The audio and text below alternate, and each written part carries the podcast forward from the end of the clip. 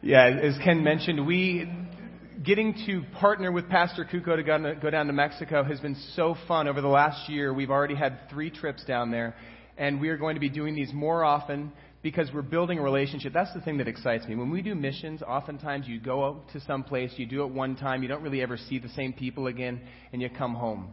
This is building a relationship with somebody, with Pastor Kuko and his church down there, and it is really, really fun to see. We're going to be going back down in October 10th. Let me just briefly tell you what we're going to be doing there. Um, he has been ministering for the last 18 months to this men's rehabilitation center where guys are finding not only their sobriety, but finding Jesus Christ. And it's actually a Catholic um, rehabilitation center, but they have allowed him, a Protestant Christian, to come in and share the gospel message, and he has become the chaplain, the pastor to that rehabilitation center. But he recognizes that there are hundreds more throughout Mexico that he's not able to reach. And so rather than trying to be at lots of different ones and kind of spreading himself a mile wide and only being able to go an inch deep, he's decided, I want to call my other pastors in Mexico to begin adopting rehabilitation centers next to them. So in October, we are going to facilitate the first training. He's going to invite over 100 pastors and 100 directors from rehabilitation centers from all over Mexico to come together into Tijuana. We get to come down and support Pastor Kuko as the church that is his sister church supporting him from the States. We're going to go down and help feed these pastors and these directors breakfast. As he does the training, I'm sure that um, Don will be in his pirate costume since he's found himself. And then at the end of the day, we'll, go, we'll get to go back to the rehabilitation center and see our friends there and all that. So that's the plan at this point, and I would encourage you to go down. It is, it is a wonderful way to get outside of your comfort zone and see God work. Um, and so, also, I was just thinking this week, since I was down in Mexico, I was thinking a little bit about um, some of the other trips that my wife and I have done, getting out of the country. And it, I have found that, um, surprisingly, Americans don't necessarily have the best uh, reputation uh, abroad. It, you know, and, and it's understandable if you've ever spent a little bit of time outside of the country because you know the Americans. They're the ones climbing over the railings into sacred spaces because they want to get a better picture. They're the ones who are getting mad at their waiter because they don't speak English, even though they are in a foreign country. And so they speak louder and slower as if the problem is the waiter's eardrums, not the fact that they speak a different language. And I would love to throw some stones at people like that, but I am just as guilty as anybody else. I, I remember a time when Kathy and I were traveling in Italy, and we go to a supermarket, and Italy is a little bit different than America in that uh, they do things a little bit differently. So we get up to the front of the line. It had already been about a 20 minute wait because there was only one checkout stand, and there were probably 20 people behind us by the time we get up to the front. And I bring all of my stuff forward, and, and the woman at the checkout counter gets kind of like this weird look on her face and starts handing me bags of produce back apples, you know, other stuff. And I'm holding on to the lettuce and carrots and apples, kind of like, what do I do with this? And then somebody behind us goes, you have to weigh it and tag it when you bag it, and then you come to the. Sorry. So I go run over and I try to figure it out, and it takes me probably about 10 minutes to figure this out and tag everything because it, all the instructions were in Italian. Finally, figure it out, come back to the line. As I'm walking up, I realize that not a single person has been waited on while I was there. She had been waiting for me the entire time for like 10 minutes, and now the line is probably twice as long as it was, and everybody's watching me as I do this long walk of shame. And I hand her my bags, and I'm not making eye contact with anybody. And Kathy's been standing there in the line the whole time, so she's embarrassed.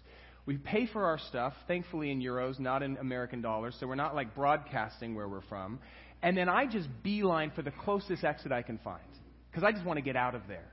Paying no attention to the big red letters across the thing that say emergency exit, because again, it's written it's written in Italian. And so I bust right through the emergency exit. All of the sirens start going off in the store. And once again, everybody's attention is diverted onto us. And I just hang my head. And it, it felt like I was in National Lampoon's Italian Vacation, right? And I kid you not, there's a family that's entering into the supermarket at that time through the correct exit, or an entrance. And the guy looks over at me and goes, You're from America, eh? So I want to personally apologize for my role in perpetuating this negative stereotype about Americans abroad. But I have to say, I'm not alone. Okay? It is not just me that's done this. In fact, I was reading about this this week. A couple months ago, there was a family from Illinois that were visiting Wales. And Wales, for those of you who were raised in the American education system where we don't ever look at a map, Wales is part of the British Isle. It's on the west side, just west of England. And um, Russell, am I right on that one? Okay, good. So that's where Wales are. They're visiting Wales, and while they were there, they rented a car and they heard that there was this beautiful Cistercian monks monastery. Beautiful place, nice grounds, picturesque, and they said, We want to visit that. And so they plugged the coordinates into their GPS navigation, got in their little rental vehicle, and started driving. Never realizing that this little monastery is on an island half a mile from shore. But the GPS plotted a course, so they're going to drive there by golly. And so they started. Can we throw the, the picture up there? The first one? One of the islands? There you go. So this is the island about a half a mile offshore of the Cistercian monks, and that's where they were going to get some pictures. Beautiful place. So they start driving, following the, the navigation in their GPS. You would have think that you, you might have thought that they would figure it out by the time that they get to the end of the road and it turns into sand, and all of that's in front of them from there is water. But they just kept driving, so they just bumped their car up onto the sand and kept driving. And they made it about 100 or 200 yards before this happened, and they got themselves totally stuck in the sand, wasn't moving, and thankfully there were some nice beachgoers who spent three hours digging them out and pulling their car back to the pavement so they could keep going. Now, I just wonder, though, what would have happened if that car didn't get stuck in the sand? And they were following their GPS all the way to the water's edge, and now it's like, keep going straight. And they're like, would they have driven into the water? Maybe. They're Americans, right? And I share that, that story for a couple of reasons. First off, because it makes me feel a lot better about my bumbling abroad.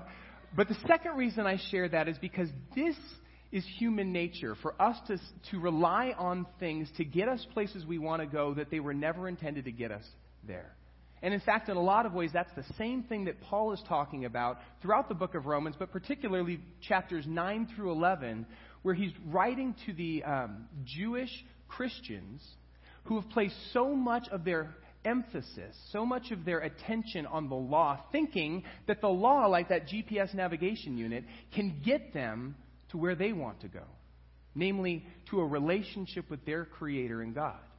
They thought that the law could take them to righteousness, but it was never designed to do that. In fact, what it was designed to do was show them their desperate dependence on God to rescue them. So if you have a Bible, go ahead and turn with me to Romans chapter 10. And in fact, while you're turning there, I'm just going to read the last couple of verses of chapter 9 because, in a lot of ways, the thoughts that he's going to talk about in 10 are a continuation of chapter 9. He writes this What shall we say then? We'll say that the Gentiles who didn't pursue righteousness have obtained it, a righteousness that's by faith. But the people of Israel who pursued the law as the way to righteousness haven't attained their goal. Why not? Because they pursued it not by faith, as it were, but by works. They stumbled over the stumbling stone. You see, for that couple that were in Wales, they thought that because the GPS unit showed them where they needed to go, they thought that it could take them there. And they thought that they could drive there by their own strength. Little did they know that the only way to get out to that island is via a ferry boat, which is near where they, you know, got stuck in the sand. But the only way to get there is to get on that ferry boat and to allow the captain to take them where they could never get themselves. And for the people of Israel, they rejected the gospel message because they relied on the law. They relied on their own energy, their own abilities, never realizing that there was this massive gulf called their sin nature that stood between them and their destination. And so they stumbled over the stumbling stone, namely Jesus Christ and the grace that he bought and paid for with his death on the cross. They stumbled over that because they could not fathom God rescuing us, rescuing us in that way. And so now Paul will continue in chapter 10. I'm going to read the whole thing in its entirety, and then we'll go back line by line and look at that. And I'm going to just warn you up front. It's going to seem really thick and really hard to understand because Paul packs this chapter full of Old Testament references, and I'll explain that in just a moment. Chapter 10, verse 1. Brothers and sisters, My heart's desire and prayer to God is for the Israelites is that they might be saved. My prayer is for the Israelites that they might be saved. For I can testify about them that they're zealous for God. But their zeal's not based on knowledge. Since they did not know the righteousness of God and sought to establish their own, they did not submit to God's righteousness. Christ is the culmination of the law so that there might be righteousness for everyone who believes. Moses writes about the righteousness by the law in this way the person who does these things will live by them. But the righteousness that is by faith says, Don't say in your heart, Who will ascend into heaven, that is to bring Christ down, or who will descend into the deep, that's bring Christ up from the dead. But what does it say? The word is near you, it's in your mouth and in your heart. That is the message concerning faith that we proclaim. If you declare with your mouth, Jesus is Lord, and if you believe in your heart that God raised him from the dead, you will be saved. For it is with your heart that you believe and are justified, and it's with your mouth that you profess your faith and are saved.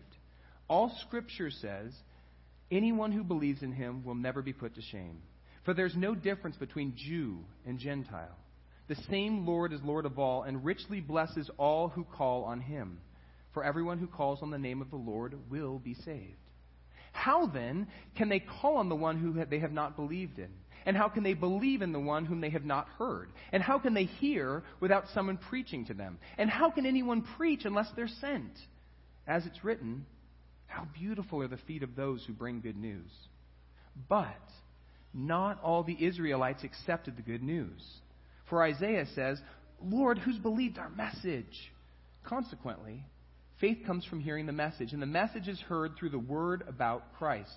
But I ask, did they not hear? Of course they did. Their voice has gone out into the earth, their words to the end of the world. Again, I ask, did Israel not understand? Well, first Moses says, I will make you envious by those who are not a nation. I will make you angry by a nation that has no understanding. And Isaiah boldly said, I was found by those who did not seek me. I revealed myself to those who did not ask for me. But concerning Israel, he says, all day long I've held out my hands to a disobedient and obstinate people. About as clear as mud.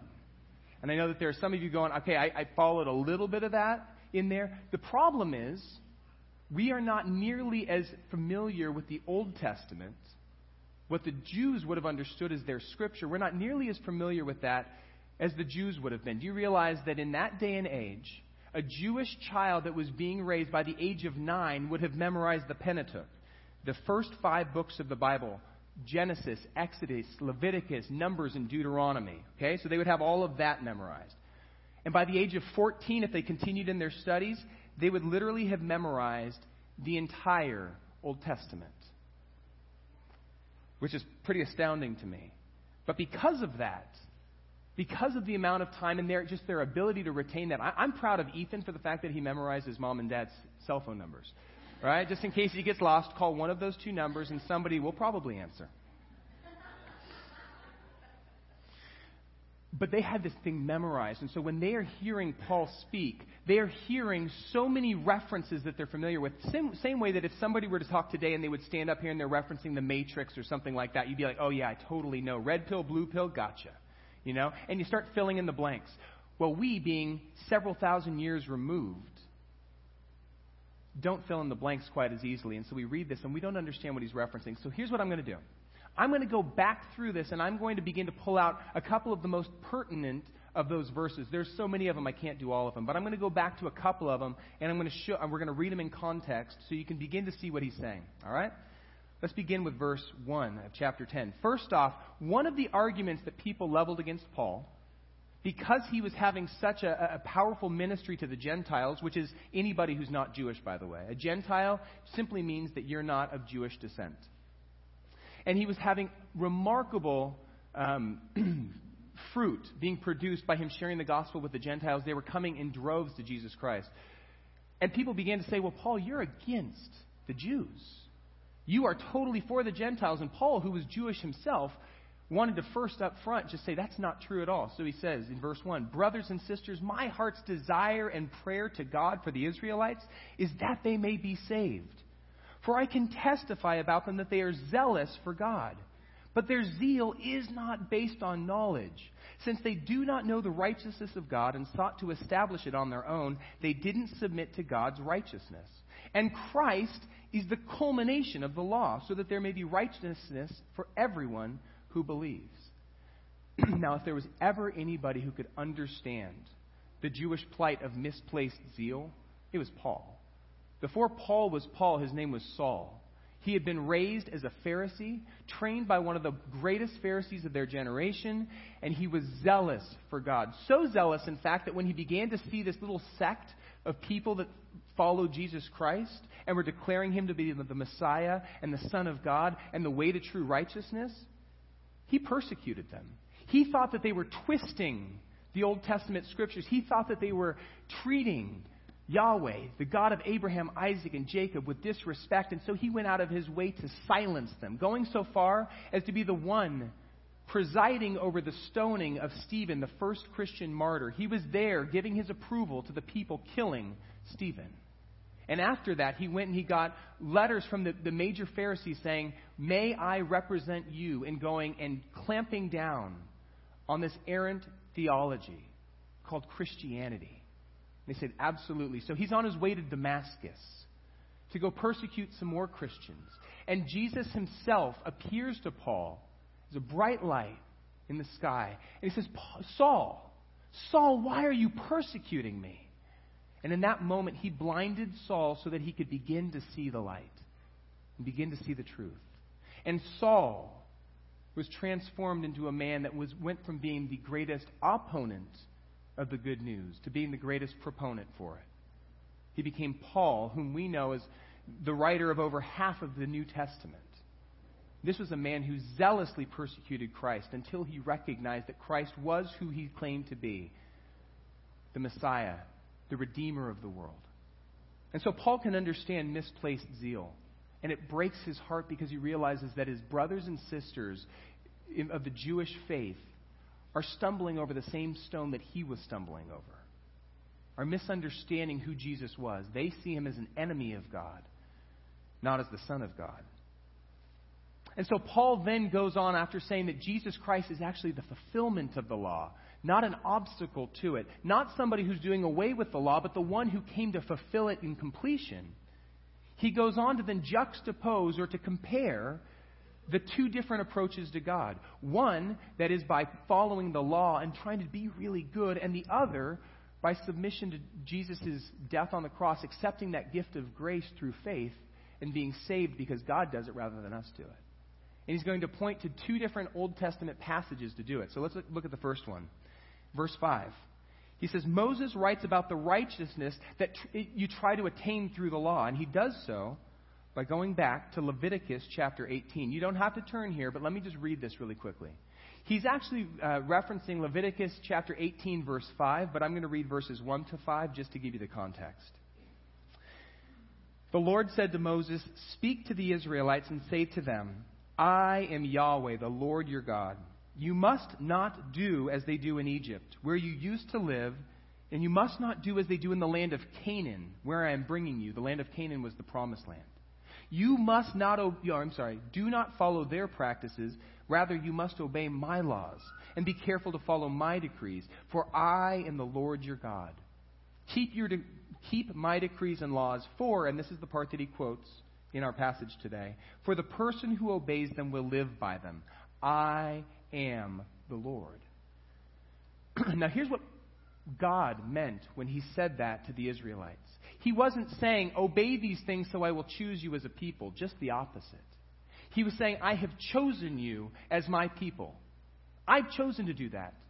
So, because of that, in light of that, obey my teaching. But they flipped it around. They thought that God would choose them if they obeyed, rather than they obeyed because he chose. And in light of that, we begin to recognize that their obedience was a response to God's choosing as opposed to being a prerequisite to it. They didn't earn God's choosing them, He unilaterally did that. But they flipped it. And they put all the onus on themselves. They began to look to the law as the ladder to which they tried to approach Jesus Christ, um, the way that they tried to approach their Father. If we were to use the metaphor of this poor couple trying to cross the, the ocean to get to an island, in a lot of ways, they tried to use their own effort as like a little rickety bridge that they could try to cross over the water by their own strength. And that bridge only held up by their obedience to the law, and the only way it would stay together is if they did it perfectly. But of course, we all have this sin nature. Nobody is without fault. Nobody can do it perfectly by our own strength, and God knows that. And the moment that they disobeyed, that bridge would fall and they would drown. God said, I never expected you to do that on your own strength. The law was never put in place to provide a bridge that you could cross over the waters by your own efforts. Rather, the law was put there to show you your inability to do it. Yes, to point a direction. This is where I'm at. This is the type of lifestyle I want you to live. But I know you can't do that perfectly. It shines a spotlight on your imperfections and your inabilities to live righteously.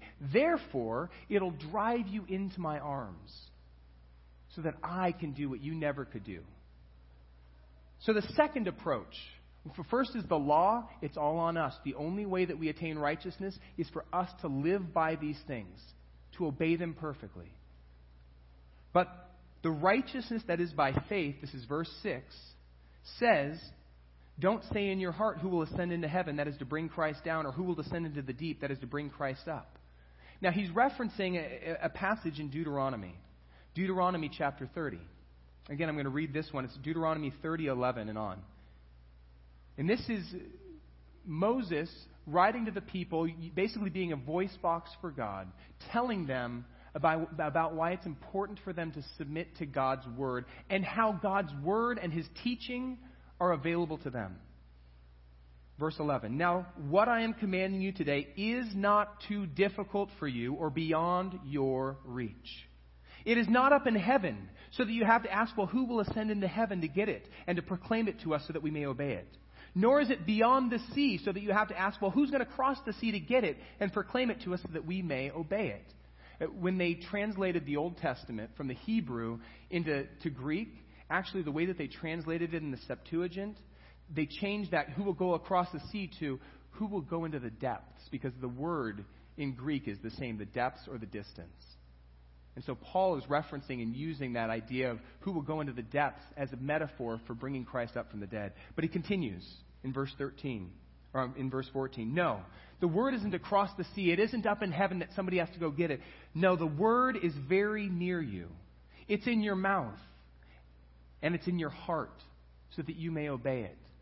Righteousness is not something that's beyond you. And Paul points directly to that passage in Deuteronomy chapter 30 one that even a nine year old would have memorized. And he now repackages it, repurposes it to point directly to Christ. And he says, What? This is what the righteousness that is by faith says. Don't say in your heart, Who will ascend into heaven? Meaning to try to bring Christ down and make him available to us.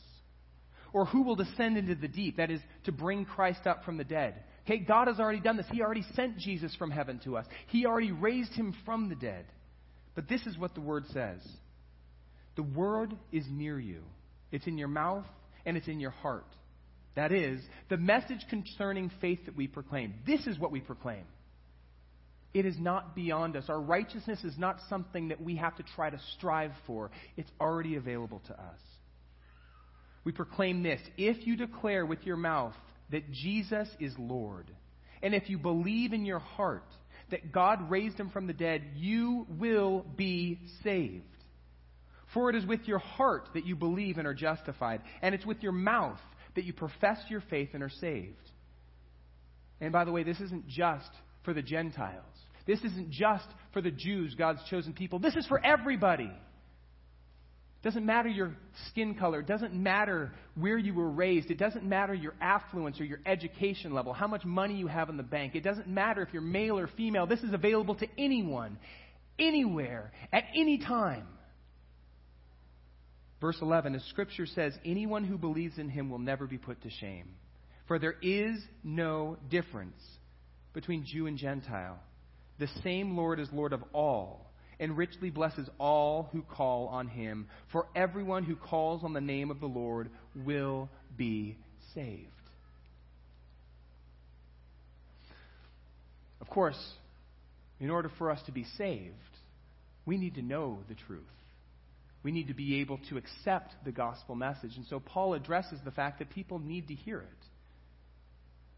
Verse 14 How then can they call on the one they have not believed in? And how can they believe in the one whom they have not heard? And how can they hear without someone preaching to them? And how can anyone preach unless they're sent? As it's written, how beautiful are the feet of those who bring good news.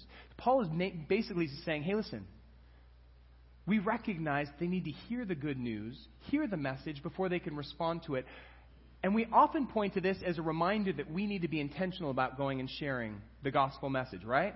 That's precisely what we did last weekend going down to Mexico, going and helping Pastor Kuko to share the good news so that we could have 20 or 30 guys at that rehabilitation center, either for the first or probably the 30th time, say, Yes, I'm in. I want Jesus Christ as my Lord and Savior. And amen to that. But that's not what Paul is pointing at right here. He's not saying this needs to happen. He's saying God has already done this. In fact, I, Paul, am one of the people that God has sent. I'm one of those people who has been sent to share the good news so that people can begin to respond and believe in their heart and be saved. But this raises a really thorny question of well, then why aren't the Jews responding? The Gentiles are in droves, but the Jews are not. Why not? Because here's how Paul would approach it. It wasn't that he was just going to Gentiles. Every city that Paul went to, he began in the synagogue, in the, in the Jewish place of worship. And he would go there and he would share the gospel message. He would open up the Old Testament he would point to passages that point to Jesus Christ. And he would reason with them. But time and again, in city after city, the Jews would typically scoff. Now, there were certainly some of them that, that bent a knee and said, I believe and I want Jesus as my Lord and Savior. But the vast majority of them rejected the gospel message. And so, after having preached in the synagogue, Paul would go out into the streets. He made tents as an occupation, although his vocation, his calling, was to share the good news. And so, as he's making tents, he would begin to share in, in you know, to the people he was making tents with, or the people who were right across the way where he was selling the tents. He would share the good news with them. That's Priscilla and Aquila we read about. They were people who were also there, and he just had shared the message with them as he was making tents. And they became believers, and they became some leaders elsewhere. And the Gentiles responded in droves, and we begin to ask, well, why did they respond and the others didn't? And Paul laments the same thing here in the, the latter half of chapter 10. Verse 16, he says, Not all of the Israelites accepted the good news. It's been shared with them. We've already gone out, but not all of them accepted that.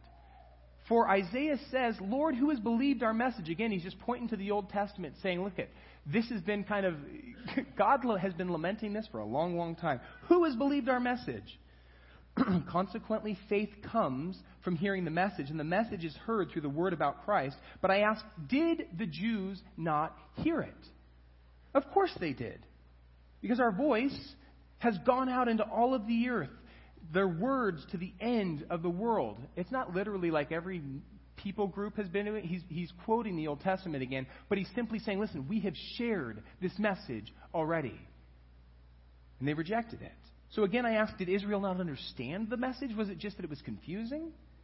And, and Moses said, I will make you envious by those who are not a nation. I will make you angry by a nation that has no understanding. Why is Paul quoting so much of the Old Testament? Because his point here is to show that God, this isn't a surprise to God. It, it's to show that this, this grace through faith was always God's plan to begin with. It's not like he said, hey, here's the law. This is how you're going to attain your righteousness. I want you to build a bridge across the ocean so you can drive out to me. The law was given to shine a spotlight on our inability to live righteously so that it would drive us into the arms of the Savior. God, God's plan A was Jesus Christ. It wasn't a plan B. And Paul is making that clear by pointing to so many different passages in the Old Testament to just kind of paint a picture of listen, this has always been God's plan. And I will make you envious by those who are not a nation, in other words, the Gentiles. I will make you angry by a nation that has no understanding. In the next chapter, he's going to go even deeper into that. How the people of Israel, although they've rejected God, are still God's people, and he hasn't rejected them. And he's actually using the Gentiles' response to kind of draw their hearts so ultimately they will bend a knee to him and they will be saved as a nation. They're not doing it now, and so it's opening the door for all these Gentiles to come in, but eventually God will redeem his people. So right now, he's making them envious. And then he quotes Isaiah, Isaiah 52. He says, I was found by those who did not seek me. I revealed myself to those who did not ask for me. But concerning Israel, Isaiah said, All day long I've held out my hands to an disobedient and an obstinate people. Now I have to ask right there, why were the Israelites so stinking obstinate? Why were they so resistant to the gospel message while the Gentiles embraced it so readily? And there's a lot of answers. In fact, in chapter 11, Paul gets into a little bit more of it. But I want to give you one reason. And that is that we, as individuals, as humanity, are very averse to change. When we become used to something, when we get raised up in something, when we learn something, that becomes our comfort zone, and it's very, very difficult for us to move beyond it. That's why when I used to coach water polo, and the kids would try to put their hand on the top of the ball to pick it up, I'd be like, don't pick the ball up on top. Well, because the problem is if they push the ball underwater, uh, it's a turnover. You don't really care. I care. And then, uh, with the heat, I wish I was still playing. So I would teach them, you pick the ball up underneath. Well, it's just practice. There's nobody around me. Yes, but it's muscle memory. And if you learn to do this in practice, you will do this in the game. The same reason that when I'm coaching this little basketball team with Ethan and some of his friends, Patrick Stack and others, I'm like, guys, I know you like to take three pointers. It is in your DNA to take three pointers, but God has designed you to be post players. So get down low and shoot low. Yes, maybe you made like three out of 23 point shots. Great job. But you're a much higher percentage shooter from inside. God has designed you to be a rhino. You don't need to be way outside lofting those up. Leave those to other people who will get broken when they try to come down low. Practice what God has designed you for. It, or I might say, okay, you know, just to kind of show our natural propensity to be resistant to change. Those of you who are in your 60s, 70s, and 80s, probably from a higher percentage, if you were to pull out the cell phones, if you carry a cell phone at all, your cell phone may more likely be a flip phone and it still has those button things on it that my generation doesn't understand what to do with anymore. Right?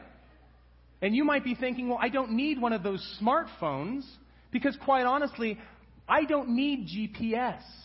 I memorized the streets in Costa Mesa. I know how to get around. And the only type of uh, email, the only type of mail that really matters is when I have to put a stamp on it.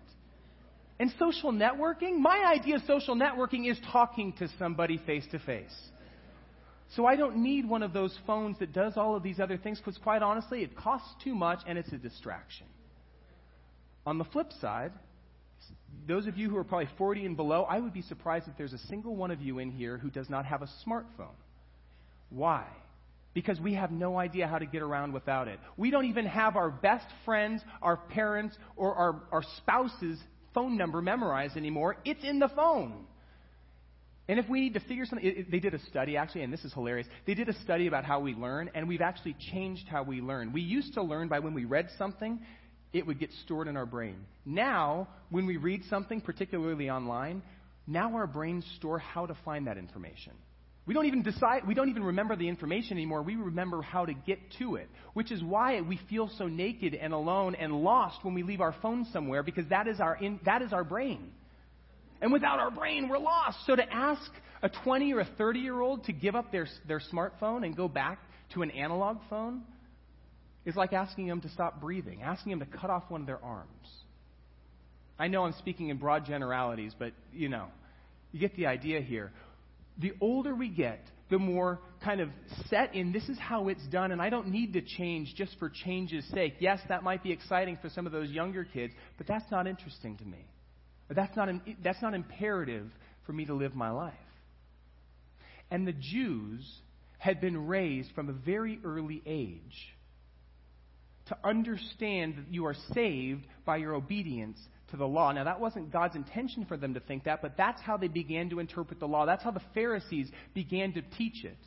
The law is our lifeblood. It is the bridge with which we can cross ourselves over into righteousness. We as a people will be saved by our strict adherence to the law. In fact, they honestly believed that if all of the people of Israel would perfectly keep one Sabbath day, that God would send the Messiah.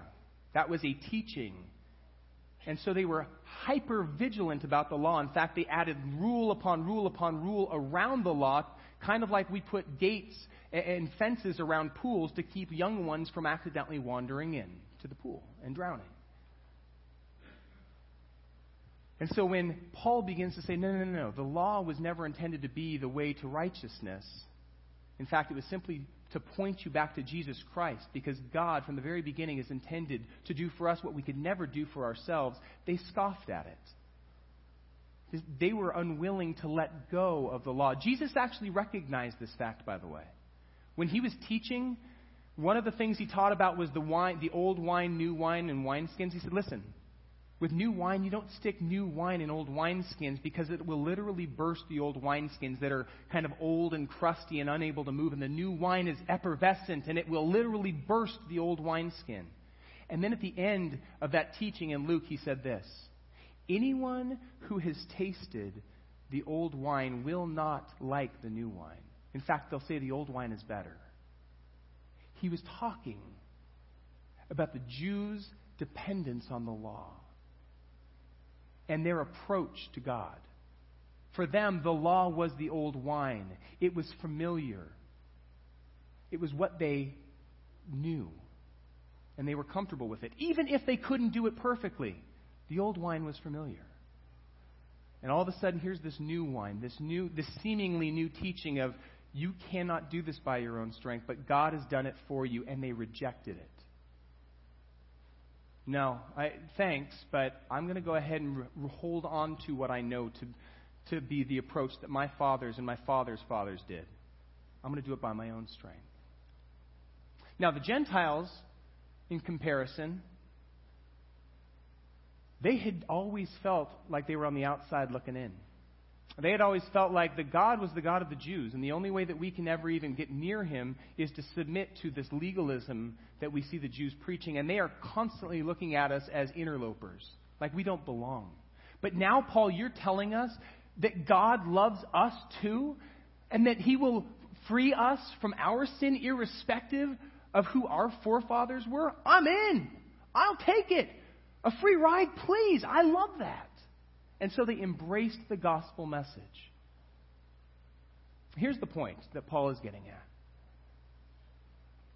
We as a people are a lot like that couple in Wales, trying to drive to an island that we could never possibly drive to on our own strength.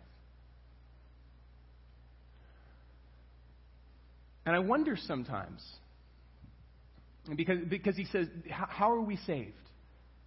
We are saved by believing in our hearts that Jesus died for us and confessing with our lips that He is our Lord and Savior. That's how we're saved, right? And when we talk about belief, a lot of times we talk about belief as if it's intellectual understanding. I believe that Jesus died for me, that He raised from the dead, that He's the Son of God. I believe those things. And then we go on with our lives as if we are still the captains of our own ship. That would be tantamount to that couple going, you know what? We are aware that there is a ferry boat that will take people to the island. But we also believe that this GPS will lead us to where we want to go and we can drive there. And quite honestly, we don't want to pay the fare to get on that boat. And we don't want to have to be dependent on their ferry schedules of when they depart and when they come back. So thanks, but we're going to go ahead and drive there. That is the type of belief we tend to bandy about. But it's not, we are not saved by intellectual belief alone.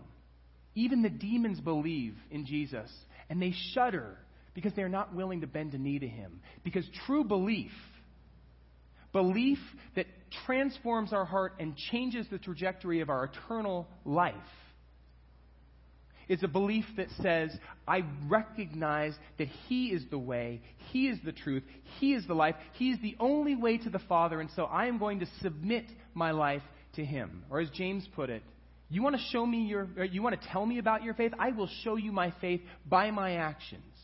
Because faith without works, Faith without a response is dead. It's empty. It's at best questionable.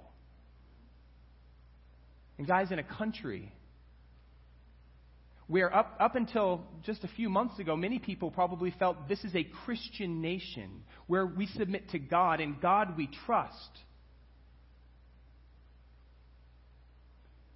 And so the fence of calling yourself a Christ follower just because it's trendy was really wide, and there were lots of people who were saying, I'm a believer. But it didn't actually transfer into any sort of lifestyle changes. They did not actually, they choose maybe Jesus as Savior. I'll pray a prayer and that'll be that, and then I'll go on with my, my life because I got my ticket to heaven punched. But I'm going to continue to, to be the captain of my ship here and now because, quite honestly, I'm not ready to kind of relinquish that. So he can be my Savior, but I don't really want him as my Lord.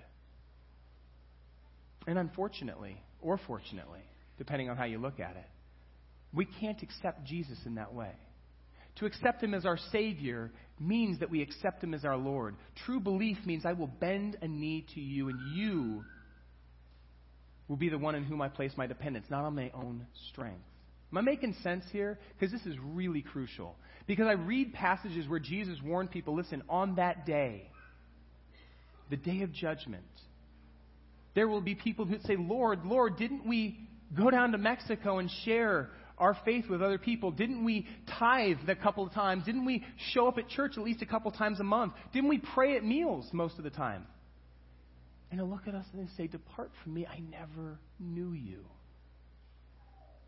Because when the fence is wide and we can say, Jesus is my Lord, and it doesn't really cost us anything, but it would cost us something to say, You can be my Lord, so I'm actually going to submit my life.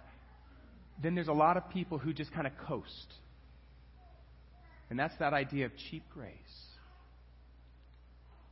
But as, as it's becoming less and less comfortable in our country, as that fence is getting thinner, and there's actually persecution attached to saying yes to Jesus Christ, although we lament it, and although it breaks my heart to see some of the leaders in our country going in that direction, and some of my friends that I've grown up with, even gone to church with, embracing and celebrating some of these really destructive choices I see, I see our country making. As that fence is getting thinner and thinner, and people who say, I am a Christ follower, are actually being persecuted for their faith, then it is going to force us to begin to count the cost. And that's important because Jesus warned people listen, don't just say, hey, I'm in. You should be like a guy who's about to go into battle and say, Do I have with my army enough to be able to overcome the enemy? Count the cost. Or before you build a house or before you buy a house, sit down and do the numbers to figure out if you can actually afford it. And far too often we make emotional decisions for Jesus. Yay, that song was awesome. Yeah, I want to pray the prayer. But then we walk out and we're inundated by the world, and that's it. And the weeds of the concerns of our life come and choke out our fledgling faith. So, all that to say this belief that is truly belief is a belief that says, I am going to put my words into action. It is a belief that says, I recognize that I am not the captain of my ship. I recognize that I cannot drive across my sin nature, that gulf that divides me from my Father in heaven and attain righteousness by my own strength. Jesus is the only way. He is the truth. He is the life. And so I am willing, I choose to place my life in His hands and allow Him to carry me where my own feet could never take me. And if that's you, if you recognize perhaps that you have been like that couple, that you've been like me in a lot of ways, trying to clean yourself up, trying to earn God's love as if we ever had to earn it. Trying to be good enough so that He will accept us. Or maybe you just here because you were kind of dragged here this morning, and you're at that point where you go, I don't even think God wants anything to do with me. I have fallen too far, wandered too distant from Him, and I feel covered, like that prodigal son, I feel covered in the muck of the mire in which I find myself. I have been gorging myself on the pig slop for too long, and I don't think God wants anything to do with me. If that's you, then this morning the invitation is simply to stop striving, stop trying, stop trying to build a bridge to your righteousness. Stop trying to earn your way into God's good favor and rest in it because you are His son, you are His daughter, created in His image. And He has already done everything. He has already made a way for you to be made righteous. And that way is Jesus Christ, who died for you. And although we are not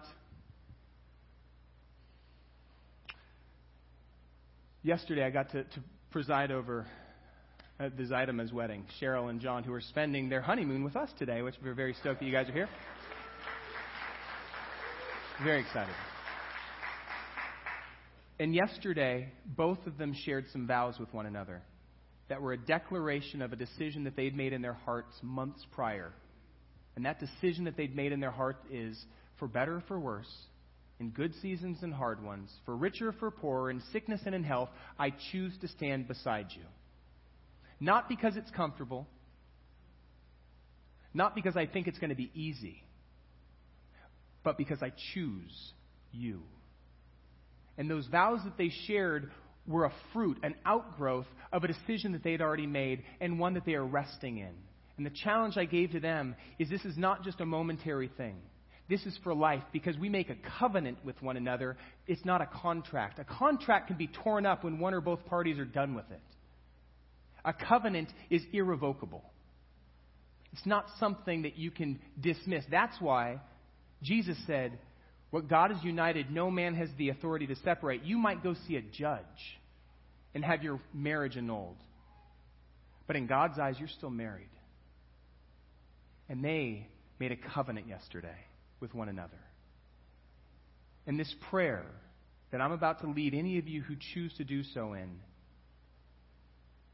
is simply a response to God's invitation.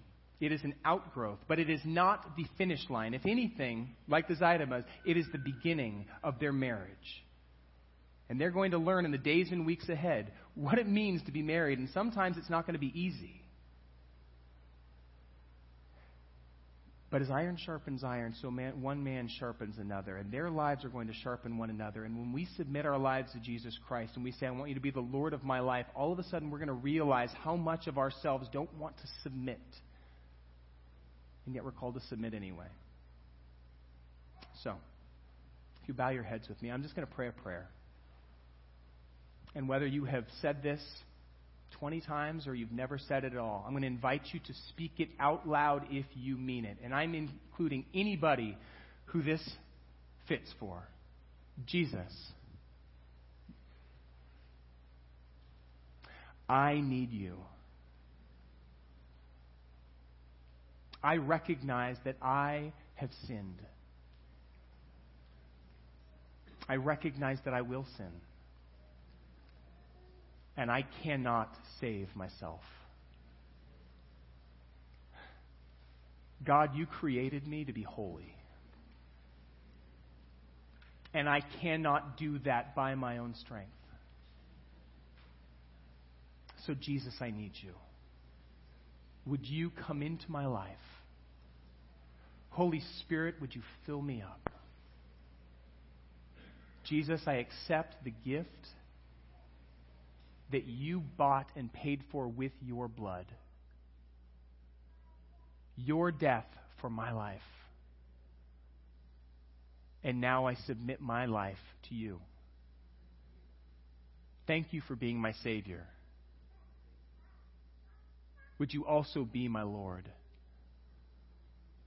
I want to submit. Help me in my inability to submit. So, Jesus, I give my life to you.